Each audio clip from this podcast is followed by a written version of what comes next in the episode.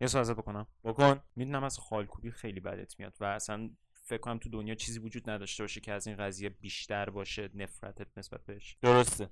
ولی اگه یه سری آدم میومدن دستگیرت می‌کردن و دستاتو میبستن و می‌گفتن که تو مجبوری یه تر رو انتخاب کنی وگرنه ما میکشیمت. چه تری انتخاب می‌کردی؟ قطعا به خاطر تنفر خیلی زیادم نسبت به خالکوبی قطعا مرگ رو انتخاب می‌کردم. ولی اگه حالا بخوایم شرایطی رو در نظر بگیریم که خالکوبی رو انتخاب می‌کردم نمی‌دونم چه طرحی چون اگه می‌دونستم چه طرحی الان می‌رفتم می‌زدم. داداش این طرح رو. خب من الان دنبال طرح هم برم خطا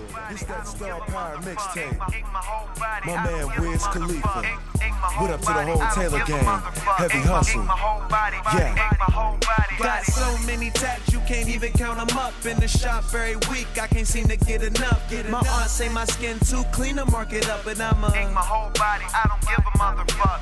I'm blowing perp, no shirt, windows down, screaming cash room, showing off my tattoos. این بحث.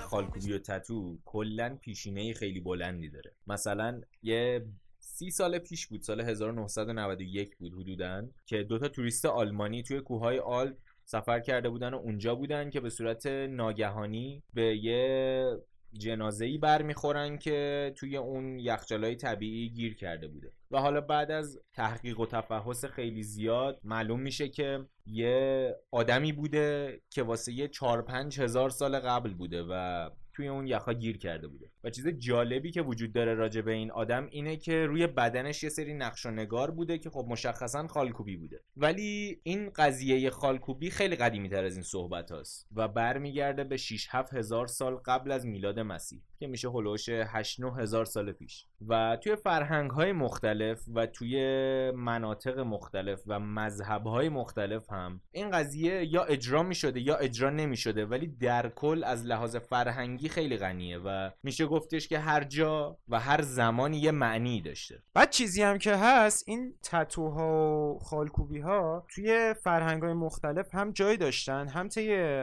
زمان های مختلف این قضیه تغییر کرده. یعنی مثلا بخوایم یه کم نگاه دقیق تری بهش بکنیم مثلا رومیا کاملا مخالف این قضیه بودن چون اعتقاد داشتن که بدن یه چیز مقدسیه و نباید اصلا روش هیچ طرحی یا حتی مثلا خط و خشی بیفته. یعنی باید ازش مراقبت کنی حتی مثلا چاقو موقع هم مثلا نباید اینو ببره. تر و تمیز. ولی اینا که مثلا می‌رفتن با انگلیسی ها مبارزه کنن یعنی سمت انگلیسی ها می‌رفتن مبارزه کنن یهو با یه سری آدمایی مواجه می‌شدن که مثلا دستاشون و صورتاشون تتو بود و برای ترسوندن حریف ها و کسایی که دارن باهاشون مبارزه می‌کنن یه سری اشکال خیلی ترسناک رو صورتشون و رو دستاشون کشیده بودن که مثلا طرفو بترسونن و ایجاد وحشت کنن. و اونایی هم که رومیایی هم که تو جنگ بودن اونا هم که برگشتن همشون رو دستاشون یا صورتاشون یه سری تتوهایی داشتن که بتونن با اینا مقابله کنن. و حتی تو دوره‌ای که مسیحیت شروع شد چون مسیحیت به صورت مخفیانه تبلیغ می‌شد اون موقع هم مثلا رو دستاشون صلیبای کوچیکی نقششو میکشیدن و و رومیا هم اگه اینو میفهمیدن خب قطعا اینا رو اعدام می‌کردن. البته که توی همون دین مسیحیت و مسیحی های اولیه و یهودی هایی که قبل از اون خب خیلی بیشتر بودن این قضیه تابو بوده یعنی ممنوع بوده و اصلا پذیرفته نبوده. ولی خب به قول تو یه ذره این قضیه امضا بوده دیگه. یه شناسنده ای بوده برای آدما که روی بدنشون حک کنن. و خب همون جوری که هممون می‌دونیم خالکوبی به خاطر اینکه همیشه روی بدن آدما میمونه و یه جوری دیگه یه قسمتی از وجود ما میشه پاک کردنش هم خیلی کار راحتی نیست. و خب این یه چیزی بوده که اون موقع قطعا برای یه سری از مصارف استفاده می شده حتی استفاده های مذهبی یا درمانی هم ازش می‌کردن. آره دیگه تو حساب کن مثلا تو بتونی یه دونه کفش بگیری که اون کفش رو باید مثلا تا آخر عمرت همونو پات باشه و هیچ وقت در نیاری. این باعث میشه که خیلی ارزشش زیادتر شه. ولی اینکه توی فرهنگ‌های مختلف همیشه دوباره تتو برمیگرده و همیشه چیزیه که جزء فرهنگ ها هست خیلی جالبه. به قول تو هم همیشه مصارف مختلفی داره. مثلا همین مسیحیایی که تتو رو قبول نداشتن توی جنگ های صلیبی مثلا روی بدنشون این خالکوبی رو تتو می‌کردن که اگه بمیرن بدونن که اینا مسیحی و به صورت مسیحی دفن بشن. چون این قضیه براشون خیلی ارزش داشت. ولی خب در کل توی اروپا و دنیای غربی یه دید بدی نسبت به تتو وجود داشت کلا اکثر اوقات. و فقط وقتی که غربی ها دریا نوردیاشون رو شروع کردن و شروع کردن جزیره جدید رو پیدا کنن و مثلا رفتن اقیانوس اطلس اونجا بود که با یه قبیله های جدیدی آشنا شدن که اینا به تتو خیلی اعتقاد داشتن. یکی از اینا ساموایی بودن. که یه ساموهای جزیره که قطعا همه می‌شناسن. که همچنان هم حتی به خالکوبیای خیلی خاص و یونیکی که دارن که کاملا امضاشون معروفن. یه جورایی برای این آدما یه معنای عرفانی و مذهبی خیلی زیادی داشته و حالا یه تفاوتی هم که با خالکوبی های قبل از خودش داشته اینه که جزئیات و دیتیل خیلی جالبی داشته سایه داشته چیزایی که خب تا اون موقع خیلی وجود نداشته معمولا. ولی معنادار بوده. یعنی مثلا یه آدم ساموایی که یه خالکوبی روی بدنش داره قطعا یک معنای خیلی خاصی داره و این معنا صرفا از معنای یک خالکوبی فراتره و برمیگرده شاید به اجدادش یا طرز تفکر اجدادش و اون حالا شاید مراسم مذهبی و عرفانی که در واقع اجرا می‌کنن توی قوم و قبیله یا کشور خودشون. و کسایی که اینا رو دیدن یعنی توریستایی که در واقع این نوع رو دیدن از اینا خیلی خوششون اومد. چون یه چیز جدید بود و چیز جدید نابی بود. یعنی یه خالکوبیایی بود که خفن بود ترهاش حالا شاید اونا نمیفهمیدن که اینا خیلی منظور و خیلی مفهوم و فلسفه پشتش داره ولی از طرحش لذت میبردن. بنابراین وقتی برگشتن به کشورهای خودشون اومدن این طرحها رو شخصی سازی کردن برای خودشون کاستوم کردن و اونا رو روی بدن خودشون پیاده کردن. یه جورایی طرحهای پیچیده تتو و شاید طرحهایی که خیلی بیشتر معنی دارن میشه گفت از اینجا اومده. ببین حالا بحث دیگه هم که تو این جزایر هست اینه که یه سری بحث پزشکی هم داشتن این تتو. چون مثلا تو اون جزایر وقتی آدما یه سری از مواد اولیه رو تو بدنشون کم داشتن چون پیش میومد به خاطر آب و هوا اینا رو اون مواد رو با تتو وارد پوست می‌کردن. قطعا نحوه تتو کردنشون هم دیدی یه چیز خیلی سختیه. چون مثلا با میخ و با چکش این تتو رو میکوبن. و مثلا جنگجوهاشون اینجوری بودن که تتوشون باید چندین ماه طول می‌کشید. چون مثلا خیلی یه تتو خیلی بزرگی بود حتی صورتشون هم با میخ و چکش مثلا میکوبیدن به صورتشون که اون تتو رو انجام بشه. و شاید این قضیه ماه ها مثلا طول می‌کشید. و تو اگه این نصف ول می‌کردی تتو رو این یعنی که تو یه آدم بزدلی بودی و این یه دید خیلی بدی داشتن اون قبیله نسبت به تو.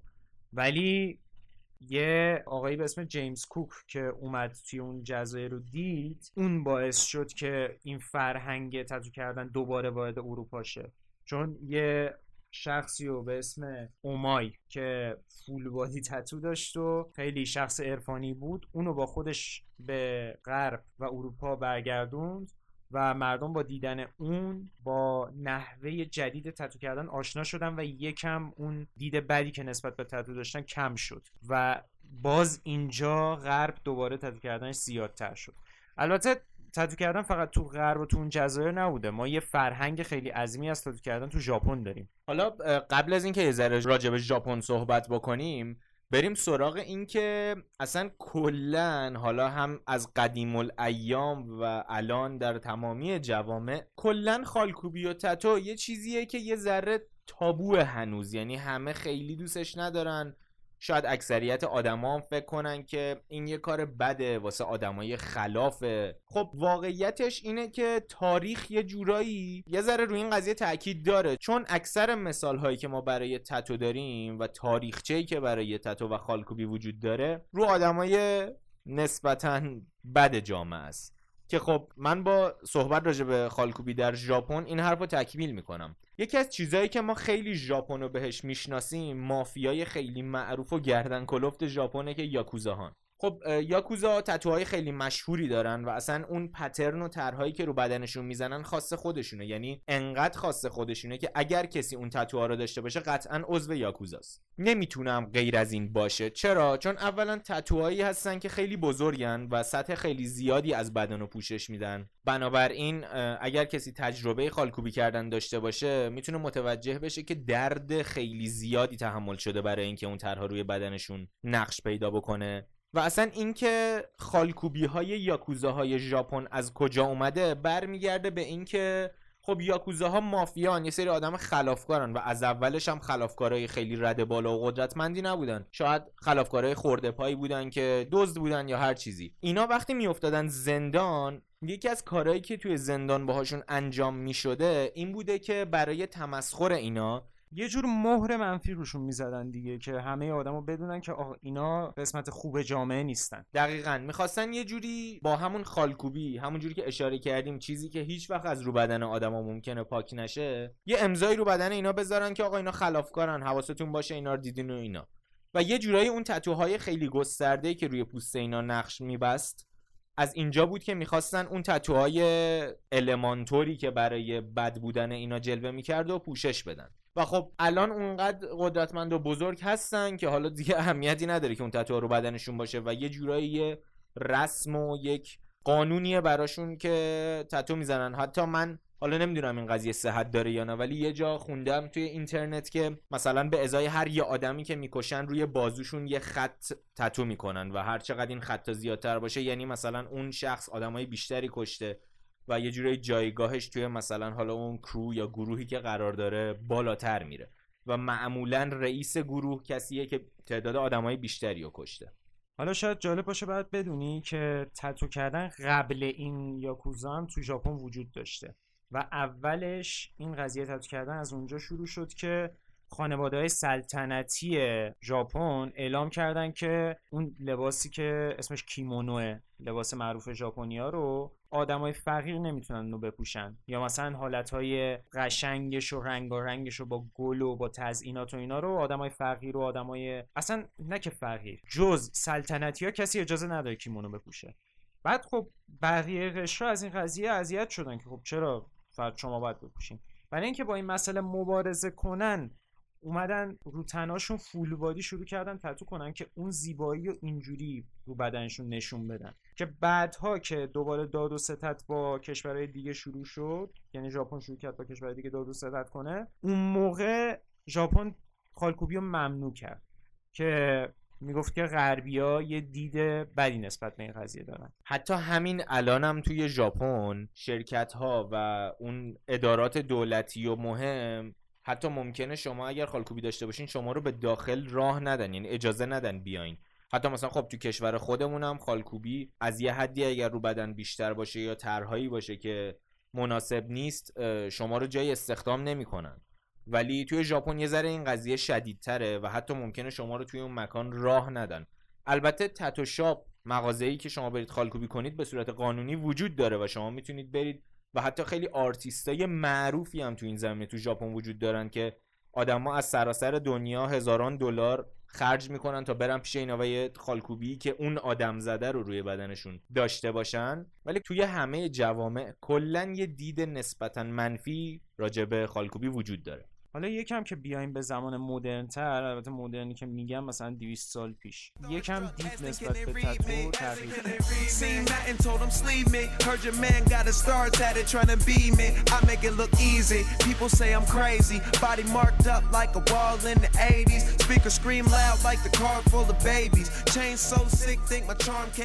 درسته که هنوز اون بحث دیده بعد ژاپنیا نسبت به تتو هنوز وجود داره. چون هنوز یاکوزا هست و و به قوت داره ادامه میده و هنوزم تتوهای خیلی خفنی می‌زنن و ولی اونا مثلا تتوهاشون بیشتر اگه دقت کنی طرحهاش راجع به یه تنش یا یه جنگیه یا مثلا یه سری جنگهای قدیمی ژاپنی یا یه داستانی رو میگه. ولی تتو مجازه توی ژاپن.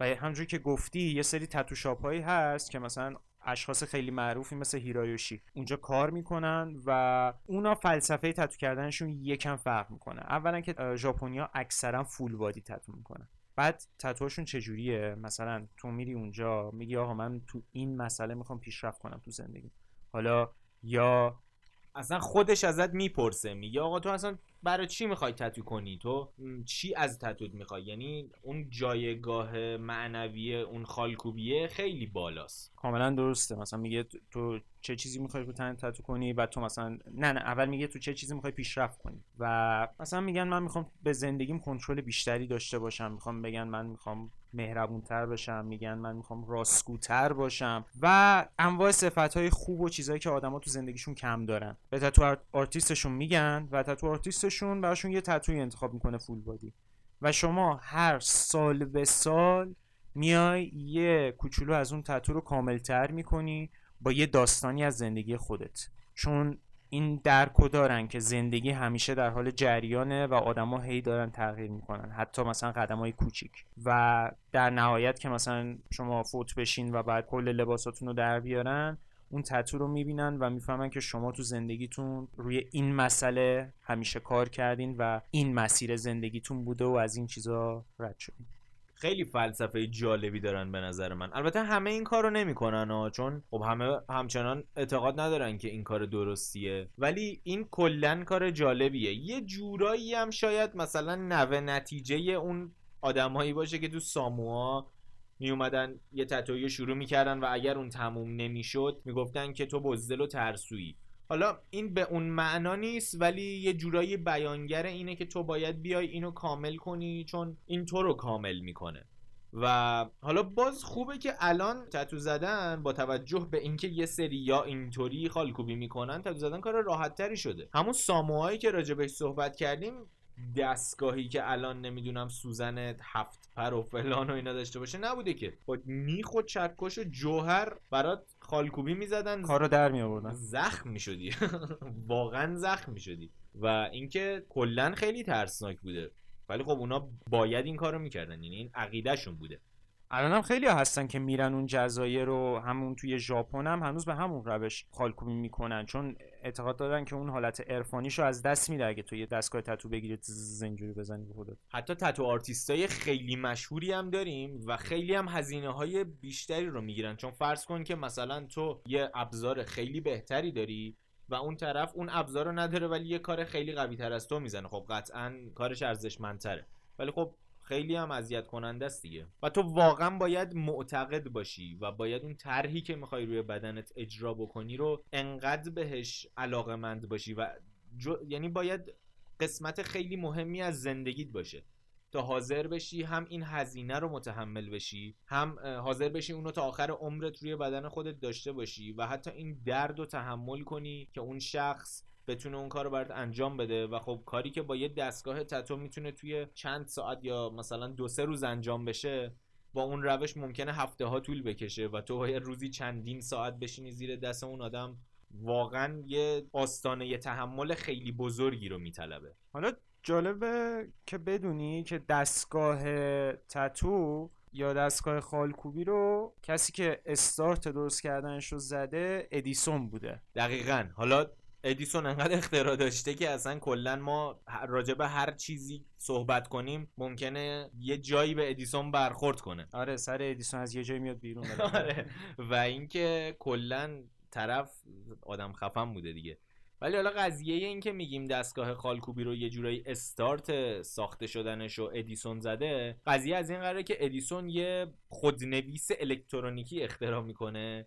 که یه قیافش هم اگر ببینین یه خودنویسه که بالاش یعنی پشتش تهش یه حالت آرمیچر مانندی داره که حالا دقیقا نحوه کارش مشخص نیست. ولی قطعا نحوه کارش از اینکه ما خودنویس رو هی بزنیم توی اون جوهر و بکشیم و اینا حتما می‌خواسته اینو تصریح کنه. ولی کلا ایده اون دستگاه یا سوزن تتو که ما الان می‌بینیم که ازش استفاده میشه از اینجا اومده و تو سال 1891 آقای ساموئل اورایلی این دستگاه رو اختراع کرده و اولین دستگاه خالکوبی مدرنی بوده که در واقع ما امروزه میشناسیمش. آره ولی مثلا اون موقع مثلا هفت تیغه واسه سایه زدن و سی تیغه و اینا چیزی نبوده. اونم یه تیغ بوده ولی خب خیلی کارو سریعتر می‌کنه. فکر کن تو با هر ضربه باید اون خالکوبی رو فرو می‌کردن تو پوستت این با هر بالا پایین شدن سوزن این کار رو برات انجام میده. و خب خیلی تسریع کرد این قضیه و از اون برم محبوبیت خود خالکوبی رو خیلی بیشتر کرد. چون آدمای بیشتری می‌تونستن ازش استفاده کنن. حتی آدمایی که آستانه درد کمتری داشتن. خیلی ها ولی هنوز مخفیانه تتو می‌زدن چون هنوز اون دیده بده نسبت به این قضیه وجود داشت. ولی کسایی که اون موقع یهو تتو براشون خیلی مهم شد و یهو باعث شد تتو توشون بترکه یه جورایی کسایی بودن که تو سیرک اجرا می‌کردن. خب همونطور که می‌دونی آدمایی که تو سیرک اجرا می‌کردن یه تایمی آدمای عجیب محسوب می‌شدن و آدما برای اینکه مثلا شگفت زدهشن می‌رفتن سیرکو مثلا اونجا یه جورایی سرگرم می‌شدن. برای سرگرم کردن آدما و اینکه مثلا مشتری بیشتری بگیرن اون کسایی که تو سیرک کار می‌کردن می‌رفتن یه قسمتی از بدنشون یا کل بدنشون رو تتو می‌زدن. این باعث شد که یه فرهنگ خالکوبی توی دنیای سیرک اون زمان به وجود بیاد. همینطور کسایی که به جنگ می‌رفتن وقتی که از جنگ برمیگشتن حالا دلیلش خیلی مشخص نیست ولی اونا هم جزو افرادی بودن که خیلی به خالکوبی علاقه داشتن و همیشه این کارو می‌کردن. هرچند اون موقع هم یعنی تایمی که داریم راجع به صحبت می‌کنیم مغازه خالکوبی وجود داشته. یعنی به صورت قانونی آدما می‌تونستن برن توی مغازه مثل سلمونی و رو بدنشون خالکوبی بزنن. البته نه همه جا. یه سری از شهرها و یه سری از ایالتها. آره حتی تو همه کشورها هم نبوده.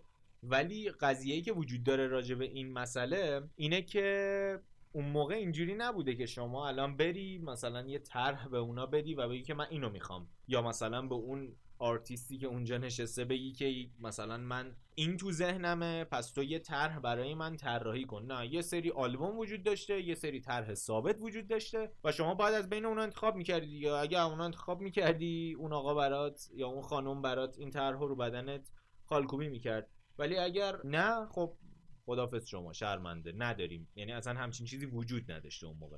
آره حالا آرتیست های متفاوتی داشتیم که مثلا طرحهاشون با هم فرق می‌کردن و همه آرتیست که مثلا طرح می‌زدن رو بدن مردم خب بالاخره نقاشی های خودشون بود و طرحهای خودشون بود. مثلا تو سبک کار یه کسی رو دوست داشتی می‌رفتی پیش اون. ولی شخصی سازی نمی‌شد اون تتو. شاید مثلا ده تا مثلا یه طرح پلنگ قشنگ داره بعد مثلا 300 نفر اون پلنگه رو رو بدنشون دارن. یعنی هیچ جوره شخصی سازی نمی‌شد. تا اینکه یا آقایی به اسم اتهاردی این قضیه رو عوض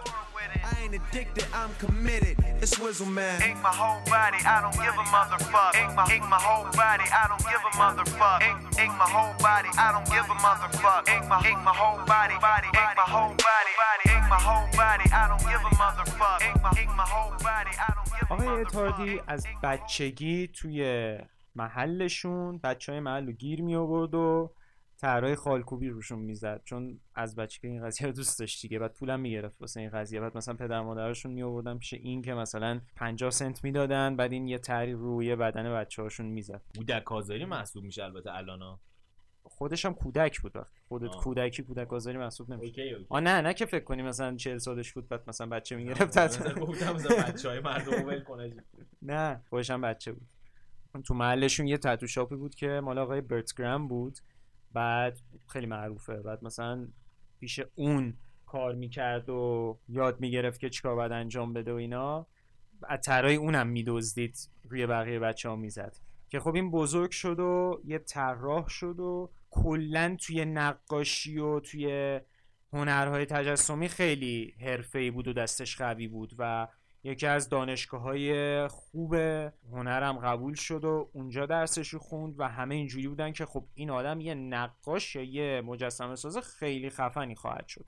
ولی روز آخری که مثلا پورتفولیو آخرش رو که داشت درست می‌کرد خودش رو کشیده بود با full body tattoo گفت من می‌خوام tattoo artist شم. بعد اونجا بود که همه مثلا پراشون گفتن تو عملا دیوانه بعد از فارغ التحصیل شدنش به خاطر علاقه خیلی زیادی که نسبت به کار خالکوبی داشت رفت پیش یک آدم خیلی مشهوری به نام سیلر جری یعنی جری ملوان. رفتش پیش اون شروع کرد به کار کردن. این آدم خیلی معروف بود توی بحث خالکوبی زدن و اصلا یکی از دلایل معروف شدنش و یکی از دلایلی که اصلا اسم سیلر رو روش گذاشتن این بودش که این برای همون سربازهایی که از جنگ برمیگشتن ملوانا نویا و اون سربازهای نیروی دریایی و اینا بیشتر خالکوبی می‌کرد. مثلا طرحهای لنگری که حالا ما توی کارتون و فیلم های قدیمی دیدیم یکی از چیزایی بوده که یه جورایی مثلا نماد بوده یه نماد بوده. مثل پوپای. آره دقیقا مثل پوپا یا همون ملوان زبل که مثلا اسفناج می‌خورد و قوی می‌شد. اسفناج. آره آره اسفناج می‌خورد. با پیپ اسفناج می‌خورد. و ایشون پیش همین آقای سیلر جری تتو رو یه جورایی بیشتر یاد گرفت تمرین کرد توش ای شد و همین قضیه ها کنار هم باعث شد که بفهمه که چقدر تو این زمینه واقعا علاقه منده و علاقش هم همینطوری بیشتر و بیشتر شد. پیش سیلر جری یه پایه‌ای واسه خودش درست کرد. بعد مرحله بعد رشدش به عنوان یک هنرمند این بود که بره ژاپن. رفت ژاپن و اونجا با هنرمندای معروف ژاپنی و تتو معروف ژاپنی کار کرد برای چندین سال. و حرفه تتو کردن همون فولبادی که راجبش صحبت کردیم اون حرفه رو یاد گرفت واسه خیلی از ژاپنیا تتوهای خیلی متفاوتی زد. و اون موقع مثلا استایل تتو کردن ژاپنیا خیلی متفاوت بود با آمریکایی‌ها. ژاپنیا خیلی ظریفتر کار می‌کردن خیلی دیتیل بیشتری داشتن ولی مثلا آمریکایی‌ها خیلی تتوشون بولدتر و خشنتر بود یه جورایی. حتی اون استفاده خیلی زیاد از رنگ ها و تتوهای رنگی هم بیشتر توی همون ژاپن مد بود. حالا بخوایم یه مثالی بزنیم که بیشتر یه ذره ملموس باشه. همون ماهی های خیلی معروفی که تتو می‌کردن یا همون کویفیش ماهی های کوی اون مثلا از طرحهای یه جورایی تردیشنال ژاپنیه.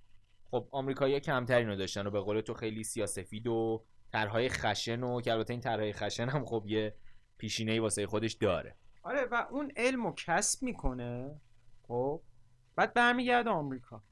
وقتی برمیگرده آمریکا یه کار انقلابی انجام میده. میاد چیکار می‌کنه؟ یه تتو شاپی رو باز می‌کنه و توی اون تتو شاپ فرهنگ تتو کردن و نحوه تتو کردن آمریکایی رو با نحوه تتو کردن ژاپنی تلفیق می‌کنه. و چجوری تلفیق می‌کنه؟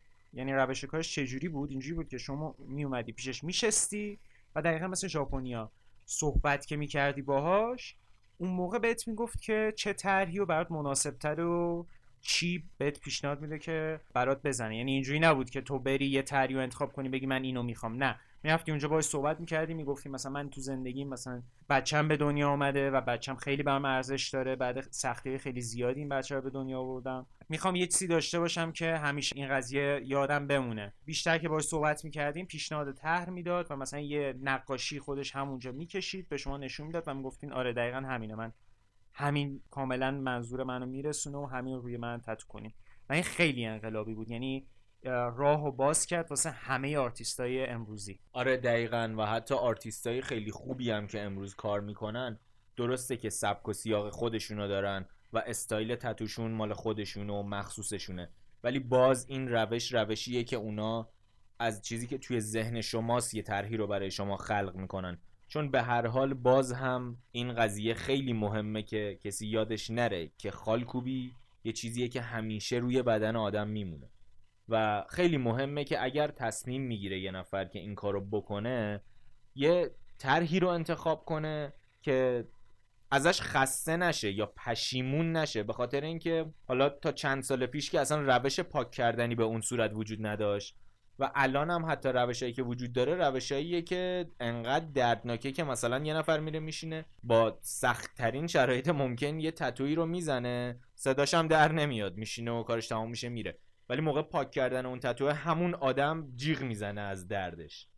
آره کاملا درسته. آدم باید همیشه دقت کنه به این قضیه که روی بدنش چه طرحی می‌زنه. اگه این قضیه رو قبول می‌کنه که اصلا همچین چیزی رو بدنش وجود داشته باشه. بحث اینه که هنوز توی جوامع مختلف دید کاملا خوبی نسبت روی تتو وجود نداره. یعنی هنوز خیلی از جا که برین شما ممکنه تتوهاتون اگه معلوم باشه شما رو استخدام نکنن. توی اکثر کشورها این اتفاق میفته و یه دید بعدی هم وجود داره که خلافکارها تتو دارن. البته یکی از دلایلی که این دید وجود داره اینه که خب خلافکارها تتو دارن اکثرا. آره متاسفانه و حالا متاسفانه که اینجوری بوده و یه جورایی هم مثلا اولین کسایی که شاید خالکوبی زدن بجز جنبه های حالا معنوی و مذهبی و قبیله و اینا توی زندانا بوده که آدما تتو می‌زدن و این روش و اون کاری که می‌کردن برای اون تتو زدن خودش واقعا شنیدنی و عجیب غریبه. حالا قضیه خالکوبی زدن تو زندانا چیه؟ کسایی که توی زندانه آمریکا وارد میشن یعنی زندانی میشن که حالا این شامل همه زندانا نمیشه بعضیاشون یه چند تا وسیله مثلا هستش که اینا می‌تونن با خودشون ببرن داخل. یکی از این وسیله ها خودکاره. برای نوشتن نامه یا هر چیزی. چیزای دیگه ای که می‌تونستن با خودشون ببرن سازه. مثل گیتار مثلا با خودشون ببرن برای اینکه ساز بزنن توی زندان. و یکی از چیزهای دیگه ای که می‌تونستن با خودشون ببرن سی دی پلیره که حالا قدیما بیشتر بوده. ما بهش می‌گفتیم سی دی من اگه یادت باشه. حالا پیر شدیم ما. بدجور حالا اینا میومدن چیکار می‌کردن؟ یه حرکت خیلی عجیبی می‌زدن. فرض کن تمام این وسیله ها رو می‌تونی با خود ببری.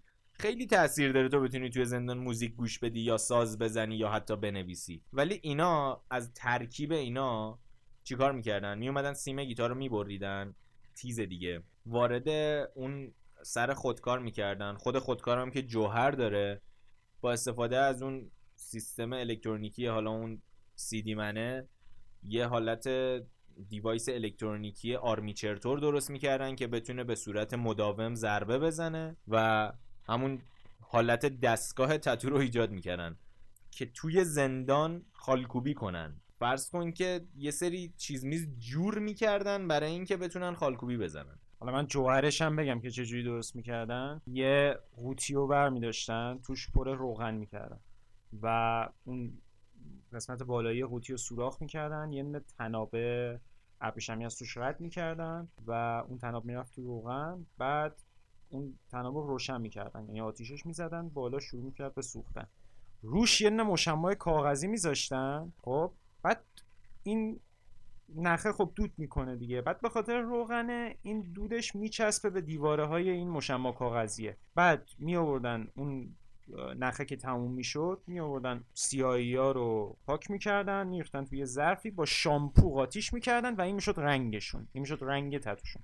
یعنی اگر این تلاش رو برای فرار کردن از زندان می‌کردن قطعا الان بیرون بودن.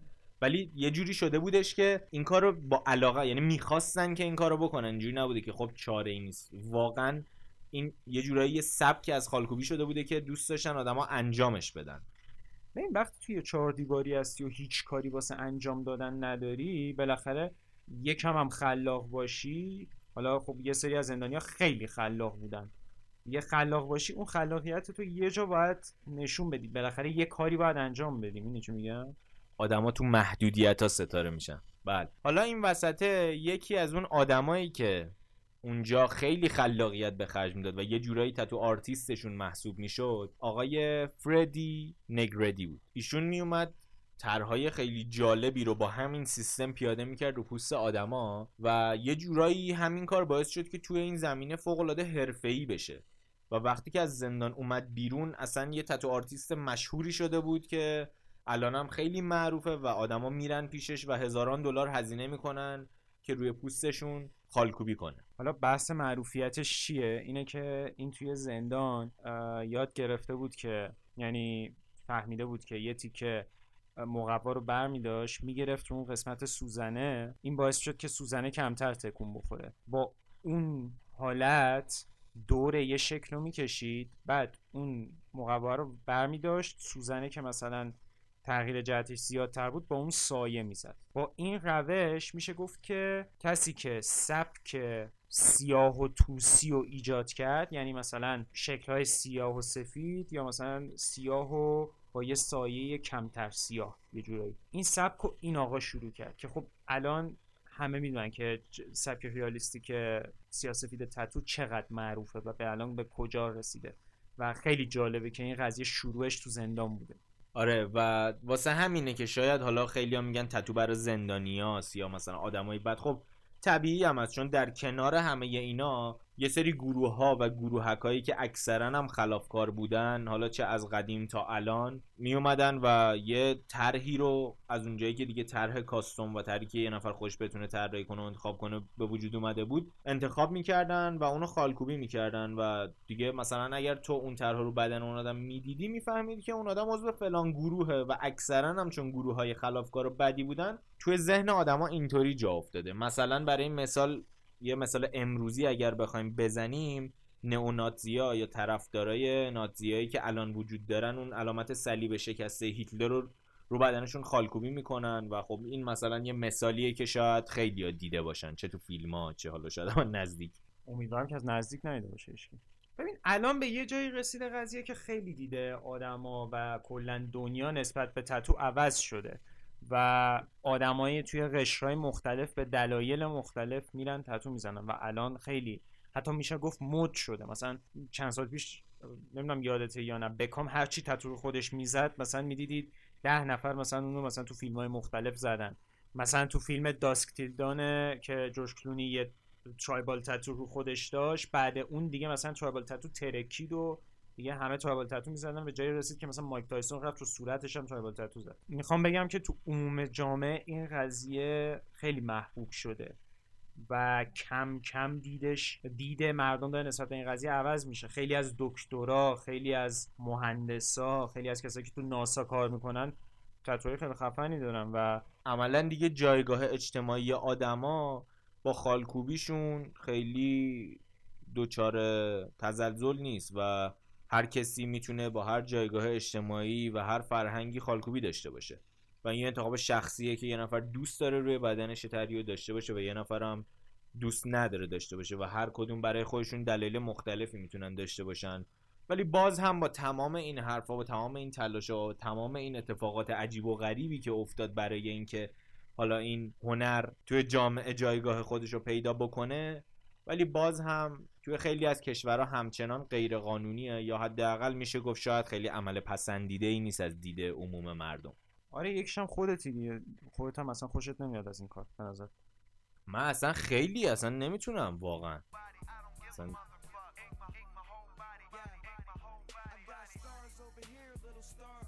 خیلی ممنون که به پادکستمون گوش دادین مثل همیشه. ممنون که از ما حمایت می‌کنین. ممنون که میرین ما رو فالو می‌کنین. ممنون که نظراتتون رو توی پادکست های مختلف برامون می‌نویسین. این اپیزود خب همجور که شنیدین راجع به تتو حرف زدیم و خب بالاخره کاریه که زندگی آدما رو عوض می‌کنه و هر کسی که تتو می‌زنه مخصوصا اگه جایی که خیلی معلوم باشه می‌دونه که دیگه زندگیش مثل غرب قرار نیست باشه.